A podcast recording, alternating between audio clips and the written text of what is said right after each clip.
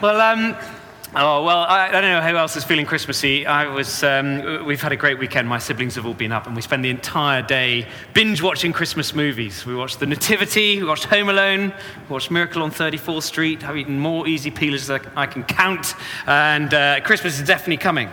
Um, but as we get towards the end of one year and um, about to start another one, I wonder what your reflections would be. We just heard it's a good time to reflect, isn't it, over the, the year we've just had. Has it been a good year? Has it been better than average? Or has it been worse than average? Um, I was just reminded that this time three years ago, Don't know whether you remember this, there was kind of a collective sigh of relief breathed that 2016 was over.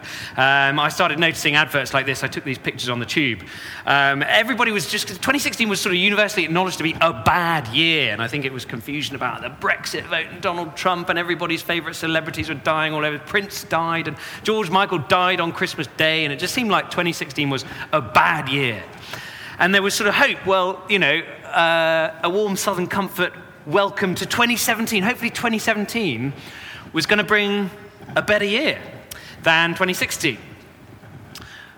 Well, I wonder whether you remember that. Did it, was 2016, you know, did, was 2017 better? 2018? How's 2019 been compared to the years before? And will 2020 be better than 2019? Um, I've got to admit, this, this, is kind of one of my favorite questions, uh, and I find myself getting into deeper, meaningful conversations about it all the time and reading books trying to work out are things getting better or worse? Or to pick up on some of the language that was in the two readings that we had, are things getting brighter or darker? Um, and I think light and dark is kind of a good metaphor, isn't it, for how things are going. Uh, we talk about the dark ages. You wouldn't want to live in the dark ages when there were no democracy, no loo paper. It was just dark and awful. And then after the Dark Ages came the Enlightenment, when obviously, thanks to science and technology and medicine and industry, a whole load of things got better. Um, so out of the darkness and into the light. And it's a good question, isn't it? Are things getting better or worse? Well, as we think about this question, I'd just like to pick up on one sentence which is out of our reading. All of our Christmas services have been from John chapter 1 this Christmas. And I love this sentence here uh, The light shines in the darkness, and the darkness has not overcome it. And I love this sentence for two reasons. First reason is that it admits the reality of the darkness. It admits that there is such a thing as darkness. And I think that, you know, when you're thinking about the question of the world, is the world getting better or worse, it seems to me that some people want to downplay or maybe even ignore altogether or try and deny the existence of any kind of darkness. Um, one book I've been reading, you might have come across book Factfulness. Here are some um, uh, graphs from, this is a brilliant book. Um, the subtitle is Why Things Are Better Than You Think and loads of uh, information about the way the world is improving. Here's a load of bad stuff, but they're all going down, see, over time. Slavery and death and hunger and plane crash deaths and expensive solar panels around the world. Like all of these things are improving because they're going down. And then the next slide shows a load of good stuff all going up, like democracy and schooling and science and literacy. And my favorite one in the bottom right, guitars per capita ladies and gentlemen, is going, I think it might be Richard Bell single handedly contributing. I don't know how many guitars he's got back here, but that is going up. Um, well, all of which is awesome, isn't it? But I think, I'm not sure it quite does justice to the whole picture. The fact that it's only, I think, one side of the coin. There is a darkness in the world. And I appreciated the kind of the honesty of another writer whose books you might have been reading recently. These are all over the shelves. Um, uh, uh, Yuval Noah Harari. He's written, you can see what he's done. I mean, he's, he's, he's looking at trends. Where's the world come from? Where's it going? Look, a history of humankind, a history of tomorrow. Where are we going in the 21st century? And he was asked, he's a good person to, to know about trends, and he was asked, Well, are you an optimist or a pessimist? And his answer was, I think it was a little bit of a, you know, chickening out of giving a proper answer. But he said, well, things have got way better, but they could get way worse. But his reason um, for his answer was that he said, quote, one of the most powerful forces in human history is human stupidity. I guess he meant it flippantly, but it's, I think actually that's quite profound. That he recognizes when it comes to the question of whether things are going well or not, that it's actually human beings themselves who carry within themselves the propensity to make things worse. Uh, the stupidity of humanity, or to give it its technical term, uh, original sin. That's something which is saying, well, the darkness, if there's a darkness, it's not so much that it's out there, it's in here. And I'm not sure whether a lot of people agree with this. You might have spotted this BBC poll that came up um, just a couple of weeks ago online. And the question was, well, do you believe in the essential goodness of most people? And you might say that like some other national polls recently, well, it wasn't a very well worded question, and some of the answers weren't quite given enough room for a nuanced opinion. Um, but uh, I decided to answer slightly provocatively no.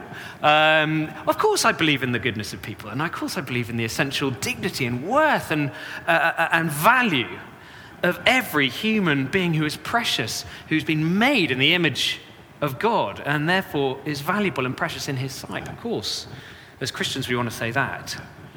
But I think we also want to accept, if we look out at the world and read our news and also look within each one of us, we also believe in the essential sinfulness of people. And so the first reason why I love this sentence is that it admits actually the reality of the darkness in the world. There is a darkness. But the second reason is that it also says that the darkness isn't going to win. It promises the unquestionable triumph of light over darkness. Darkness will dominate, and light always overcomes against darkness. Darkness doesn't overcome light. You light a candle in a dark room, and the light overcomes the darkness. But it doesn't happen the other way around. And what this is saying is that Christmas, the first Christmas, was the real enlightenment. Um, Isaiah was a prophet who lived several hundred years BC, several hundred years before Christmas, and he could see Christmas coming. And he said, The people walking in darkness will see a great light. On the people living in the land of deep darkness, a light is going to dawn, and that light will be a person, a son, a child, the Prince of Peace, the wonderful counselor, the mighty Father. The government whatever the government's up to at the moment, will one day be on his shoulders. And of the increase of his government, there will be no end. Jesus Christ, the light of the world, shines in the darkness. What makes Jesus the light? In what way is Jesus the light? How does in, in this chapter, it says the true light that gives light to everyone was coming into the world. Well, and that means the true light that enlightens everybody, that illuminates everybody. Well, how does Jesus Christ illuminate and enlighten our dark world? Well, I think that's a many layered question, but two of the layers which this reading picked up on were firstly, he, Jesus Christ, brings the light of knowledge. And we talk about if we lack knowledge, if we're confused about something, or if we're ignorant of something, then we talk about being in the dark. Um, but when we come to know something, well, then, you know, we've been enlightened. And the light bulb, we, got, we have that light bulb moment. We think of that word, you know, it's the eureka moment. And actually, that, that word was um, the eureka moment. You think of um, Archimedes in his bath when he got in the bath and the water went up, and he, he suddenly got the knowledge about the displacement of water. And he said, Eureka. And I love that because that's the Greek word, which is the same word that happens later in John chapter 1. It means I have found.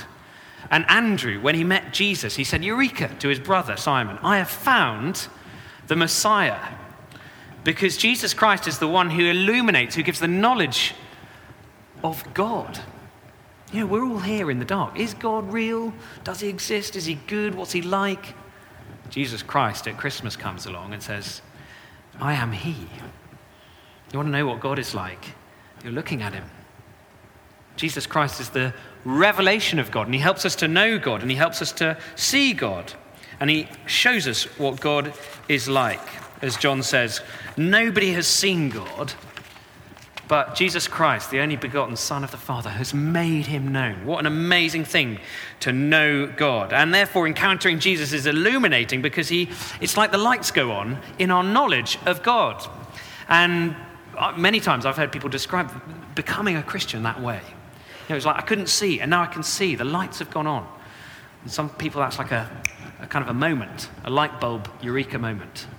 Other people, I guess it's a period of time. One friend of mine described the lights had gone on, but it sort of couldn't pinpoint exactly when that was. It's more like they've been on a dimmer, dimmer switch, and over time, I don't know when it exactly happened, but all I know is I can see now. So, how does he enlighten us? Well, he gives us the knowledge of God, but more than that, secondly, he brings not only the light of knowledge, he brings the light of life. And John says, In him was life, and that life was the light of all mankind. Light and life to all he brings, risen with healing in his wings. And it's one thing to know that Jesus is God in human form up there. Apparently, I discovered recently to my surprise, 21% of this country, that's what they believe. When asked the question, who is Jesus? They answer 21% of the country, he's God in human form. It's one thing to know that, but it's another thing altogether to experience the life that Jesus Christ brings. But after all, that is the reason, that's the purpose of Christmas. That's the reason why Jesus came. He said, I've come that you might have life, and life in all of its fullness. And so Jesus Christ brings light because into the valley of the shadow of death, Jesus radiates the incandescent brilliance of the light of life. That's why John actually says he wrote this gospel. Remember Paul last week in his talk. So it's amazing that John has written this at all. You know, he was a kind of un- uneducated and insignificant nobody who just happened to pen this most brilliant and profound piece of literature which has ever uh, been put to print. Well, he tells us why he wrote it. That when you get to the end of John's Gospel, he says, oh, Jesus did many things, but I've written these things so that you can believe that Jesus is the Christ, and by believing, have life in his name. He wants you to experience that light as well. So, are things getting better or worse? Well, the light of the life of Jesus Christ the Bible says, and I believe, is on an upward trajectory. That's the trajectory of the Bible. The Bible, from Genesis to Revelation, goes from dark to light. In the beginning, it says, was darkness was over the surface of the deep. But in the end, John's vision of heaven in Revelation says that there'll no longer be any need for the sun or the moon to shine upon it because the glory of the Lord gives all the light it needs. And it might be tough to believe that in our dark world. But actually, around the world, every single day, that is happening. 800 fewer atheists every day, apparently, in our world, and 83,000 are being added to the church. An entire Twickenham Stadium full, joining the church every single day, who've been illuminated by the light of the knowledge of Jesus Christ and the life that he brings. So, is it getting brighter? Well, there is a light who shines in the darkness, and the darkness has not overcome it. And it's my prayer that next year, for all of us, we'd be brighter because of it. Well, I wonder whether you have experienced that light. I wonder whether you know that for yourselves, whether you feel that actually you are walking to some degree in darkness. And the idea of having the light of the knowledge of Jesus Christ come and illuminate 2020 for you is an attractive prospect. Well, I'm going to say a prayer now. Why don't all of us just stand? And I'm going to pray. And if you would like to, why don't you echo this in your heart? Lord Jesus Christ, we thank you for the message of Christmas that into our dark world, the light has shone. And we thank you that John here in this passage is realistic about the darkness which is in our world, but more than that, is in each one of our hearts. And we confess the way that we have been in the dark in our own various ways.